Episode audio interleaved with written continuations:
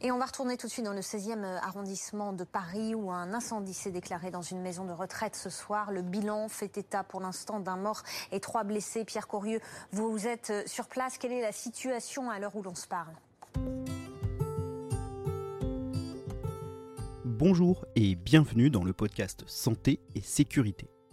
Aujourd'hui, on va parler sécurité incendie et vous expliquer comment on sécurise les personnes âgées en cas d'incendie dans les EHPAD. Les EHPAD sont souvent des bâtiments assez grands, en étage, qui accueillent en moyenne une centaine de résidents. En cas d'incendie, on sait que ça peut être très vite compliqué. La maison de retraite, on y a presque tous mis les pieds un jour pour aller voir un proche âgé. Mais vous êtes-vous déjà interrogé sur la manière dont on assurait leur sécurité en cas d'incendie? J'avais très envie de faire un épisode sur la sécurité incendie en EHPAD.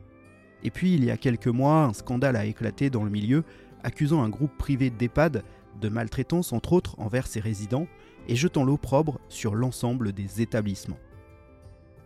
J'accompagne quotidiennement des EHPAD dans le suivi de leur sécurité, pour les accompagner à atteindre leurs objectifs de sécurité, pour préparer leur contrôle ou pour former leur personnel.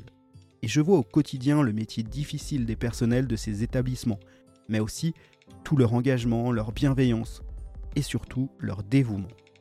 Alors je me suis dit, si je les emmenais avec moi dans un EHPAD, quoi de mieux que l'immersion pour découvrir l'envers du décor? Ça tombe bien, car j'avais justement un exercice sécurité incendie de prévu. J'ai aussitôt allumé mon ordinateur et écrit un mail à François, le directeur de la Maison nationale des artistes, un EHPAD situé dans le Val-de-Marne, en région parisienne, pour lui demander si lui et son équipe seraient OK pour que j'emmène mon micro lors de cet exercice. Immédiatement, il m'a répondu Évidemment, c'est bon pour nous. Alors, c'est parti. Je prends ma machine à fumer, mon micro et mon enregistreur et direction la Maison nationale des artistes dans le Val-de-Marne.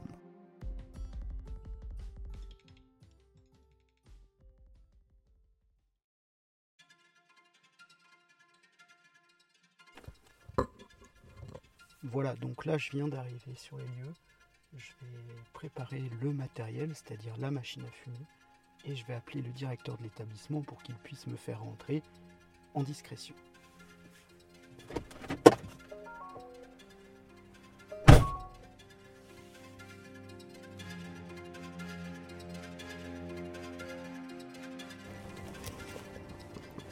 Ok, donc là voilà, je viens d'arriver sur le site. Maintenant, mon travail, c'est de rentrer en discrétion pour pouvoir déclencher le fumigène sans que personne me voie, parce que j'interviens régulièrement dans cet établissement. Tout le monde connaît mon, visage, ils ont l'habitude de me voir. Donc voilà, là l'idée c'est que je me rentre dans une chambre en discrétion avec le directeur. On va installer un fumigène. On va mettre une victime dans la chambre, allongée, qui sera inconsciente. Et l'idée, c'est de, voir un petit peu la réaction du personnel, de mesurer leur réactivité, de voir comment ils mettent en œuvre les consignes de l'établissement, s'ils les respectent, s'ils arrivent à les mettre en œuvre. L'objectif, c'est, il est à plusieurs niveaux. C'est d'abord de les entraîner. Ils feront peut-être des bêtises, mais c'est pas très très grave pour nous. Nous, ce qui nous importe, c'est de les entraîner, c'est-à-dire qu'on préférera qu'ils fassent une fausse euh, une fausse, manip, une erreur sur un exercice que le jour où il y aura le feu. Ensuite, c'est de les entraîner, on fait du drill, hein. c'est de les entraîner en situation de stress parce qu'ils n'ont pas l'habitude. On organise des formations régulièrement, mais en fait, lors de ces formations, bah, ils sont conditionnés.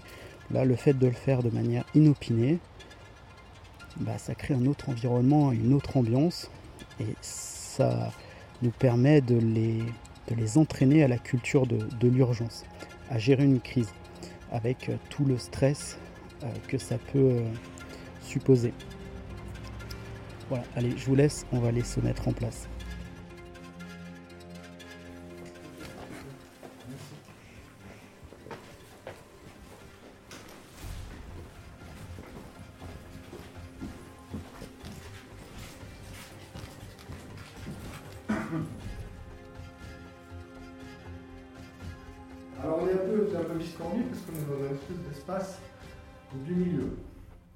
Comme si on avait un couloir et puis on peut. Mais bon, c'est pas grave, il y a une porte coup-feu de l'escalier, quelques trucs. Et surtout, qu'est-ce qu'on fait? Il y a des corps par terre, qu'est-ce qu'on fait Avec les pieds qui sont visibles là, De la porte? De manière à ce que quand ils ouvrent la porte, ils, ils- nous voient. Ah là- bah, on peut voir. euh, Par contre, ça veut dire qu'on va enfumer tout le couloir. Non, je suis juste ici, mais vous restez là. Vous restez là, dans, vous allongez par terre dans la chambre. Ouais. Eux, quand ils vont arriver, ils vont ouvrir la porte. On va voir. Et là, quand ils vont ouvrir, il y a des pieds. Et donc, euh, voir s'ils vous sortent et, et- et comment on fait. Donc là, on va appeler le 18. Bon, je pense qu'on peut déjà en tunnel, tant qu'il arrive. Vous avez composé le numéro d'urgence des sapeurs-pompiers. Votre conversation sera enregistrée. Ne quittez pas, un opérateur va prendre votre appel.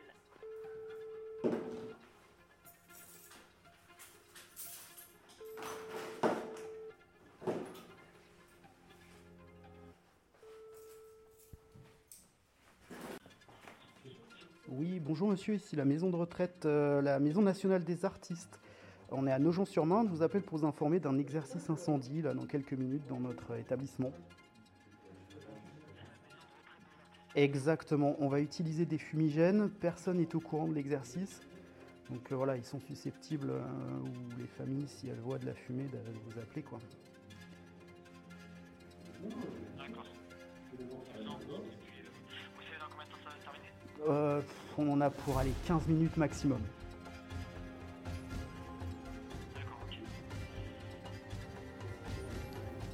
On vous rappelle quand on a fini. Super, merci beaucoup, bonne journée, au revoir.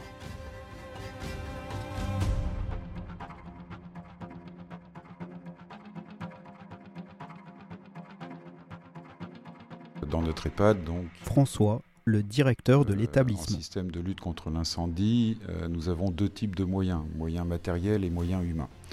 En termes de moyens matériels, c'est ce qu'on appelle un détecteur S1 SSI, donc service de sécurité incendie, système de sécurité incendie, qui permet dans l'ensemble de l'établissement euh, d'avoir un certain nombre de détecteurs, détecteurs de fumée, qui vont euh, mettre le système et les alarmes en route en cas de présence de fumée due à un incendie, euh, et un certain nombre aussi de détecteurs manuels qui permettent euh, de déclencher la même alarme en cas de détection par le personnel ou par toute personne présente à ce moment-là. Une fois que l'alarme est déclenchée, euh, l'ensemble du personnel de la maison, tout le monde, est formé régulièrement avec des exercices pluriannuels de façon à pouvoir réagir à ces alarmes et sécuriser euh, les résidents, euh, pouvoir euh, intervenir sur l'incendie ou prévenir les secours, évacuer ou sécuriser les résidents en fonction des zones de compartimentage, etc. Numéro.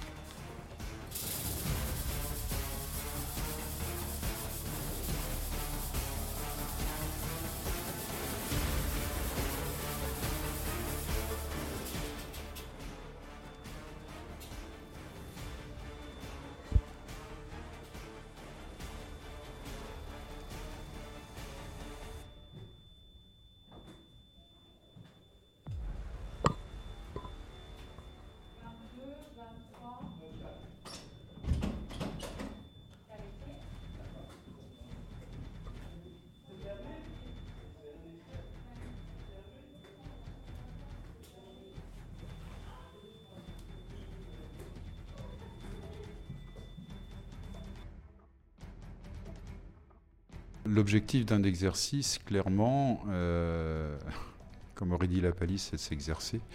Euh, c'est-à-dire d'une part d'apprendre euh, dans l'ambiance de, de, stress, puisque nos exercices sont inopinés, donc personne n'est prévenu à ce moment-là, et sous l'effet du stress, à pouvoir maîtriser ses réactions, avoir les bons gestes, les bonnes réactions, ne serait-ce que de prendre un extincteur, de prévenir les secours, euh, etc. Des choses basiques qui sont beaucoup plus difficiles à faire si on n'est pas entraîné et directement euh, confronté euh, à une situation réelle.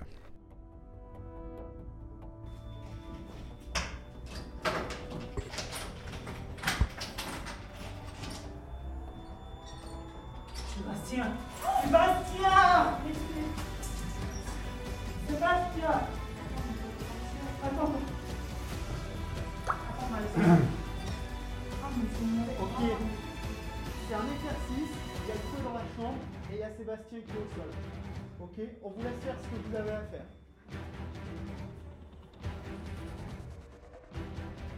Donc ce, principe de compartimentage veut que euh, au moment de la détection incendie, un certain nombre de portes coupe-feu vont se déclencher en fermeture et des systèmes d'évacuation de, fumée se mettre en route.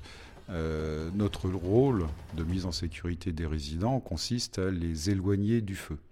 Euh, c'est-à-dire passer successivement autant de portes coupe-feu qu'on peut pour les éloigner le plus possible euh, du centre de l'incendie, en allant progressivement jusqu'à, euh, bah, d'une part, l'arrivée des secours extérieurs qui ont été prévenus, et d'autre part, euh, l'évacuation si nécessaire, si le feu n'est pas maîtrisé d'ici là. Hein. On s'entend pas trouver, c'est bon, Non, mais parce qu'en plus, je, sais qu'il est asthmatique, donc quand je l'ai vu par terre, je me suis dit. Euh... Plus le feu, d'aller plutôt au feu, et vous, de vous laisser crever. Oui. Je m'attendais plutôt à ça, mais je trouve que ça a été vachement bien. Et puis mon pied est bloqué là-bas, donc il puisse arriver pas pousser.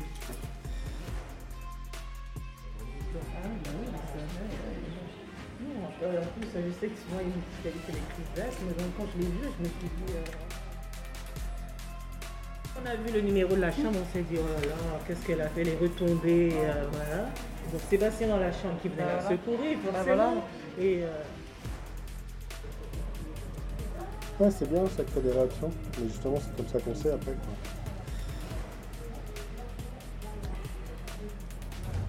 Après, à voir voilà, si on fait une version mannequin. Ou...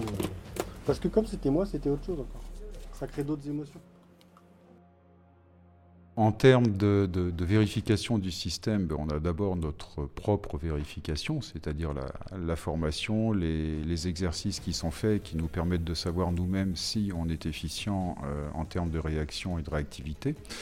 Et puis euh, la commission de sécurité qui vient euh, contrôler l'établissement tous les trois ans qui s'occupe de la, sécurité des biens et des personnes, et donc en particulier de la sécurité incendie, des systèmes de sécurité incendie, de leur maintenance, euh, de leur euh, efficacité, euh, en allant jusqu'à, euh, lors des contrôles, faire des exercices et pouvoir analyser nos réactions. Alors, euh, en tant que responsable technique euh, d'un EHPAD, Sébastien, le responsable technique de l'établissement. On a pas mal de vérifications à faire euh, donc du système incendie. Ben, premièrement, la, enfin, normalement, la première chose qu'on qu vérifie, c'est qu'on a bien des extincteurs qui sont vérifiés annuellement par un prestataire. ensuite, le système incendie, on fait des essais quand même assez souvent soit euh, personnel, soit fait par la, maintenance, euh, de façon à, ce que dès qu'il y a un vrai risque, une vraie alarme, on puisse être euh, très réactif. Ensuite, on, a beaucoup de vérifications annuelles par des, bureaux de contrôle type Veritas, agréés par l'État. qui permet de, de déceler tous les défauts ou tous les, les, petits, bureaux de contrôle euh, vérifient, euh, ont chacun en fait euh, des parties différentes. ça va être surtout quand même sur le SSI, sur le désenfumage. donc tout ce qui est actionné lors d'une alarme détection incendie. Donc en cas d'incendie, pour faciliter l'arrivée des secours, on a mis en place tout un, un système, on va dire, de personnes dédiées à certaines tâches. Euh, donc des personnes qui vont accueillir les pompiers pour les emmener au, plus près de, de l'incident. Euh, on va avoir euh, ben, des, hum, comme je disais tout à l'heure, les portails qui vont forcément s'ouvrir normalement parce que ça a été inclus dans la détection incendie de façon à faire rentrer rapidement les camions. On a le plan d'intervention évidemment qui se trouve à l'accueil. On a tout un système de clés euh, qu'on appelle le trousseau pompier qui a été préparé de façon à ce que quand ils arrivent, on leur donne les clés de toute la maison, qui n'est pas à chercher. Euh, ils ont aussi des plans en plus pour pouvoir partir sur site. Euh, on va avoir ensuite quelqu'un qui va les emmener sur l'endroit. On va avoir des gens qui vont surveiller, bah, peut-être coordonner bah, l'assistance aux personnes, justement, comme quand on fait des exercices, qui vont les compartimenter, etc. Et alors a été mis en place aussi dans notre EHPAD, alors c'est optionnel mais je, le recommande vraiment à tout le monde, c'est ce qu'on appelle l'UAE, l'unité d'aide à l'exploitation, qui est en fait un écran qui représente toute la sécurité incendie de tout le site avec tous les détecteurs, les moteurs, sur lequel vous pouvez d'ailleurs impacter, enfin désactiver, activer, etc. euh, et qui permet en cas de, détection d'avoir un zoom sur l'endroit exact avec le titre, ce qui permet de perdre le moins de temps possible pour arriver sur site, sur euh, l'endroit où il y a le feu. C'est un ordinateur en plus qui se trouve euh, en général à côté du SSI, qui permet en cas d'alarme d'avoir euh, un zoom sur l'endroit où se trouve la détection. Hyper efficace et on gagne beaucoup, beaucoup, beaucoup de temps.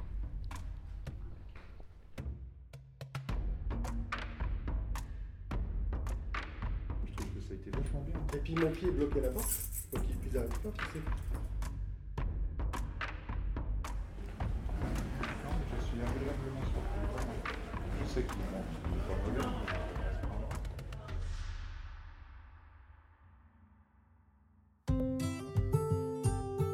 Voilà, cet exercice de sécurité incendie, comme cet épisode, touche à leur fin. Nous ne l'avons pas perçu au travers de la captation sonore de l'exercice, mais l'équipe présente est intervenue en 55 secondes.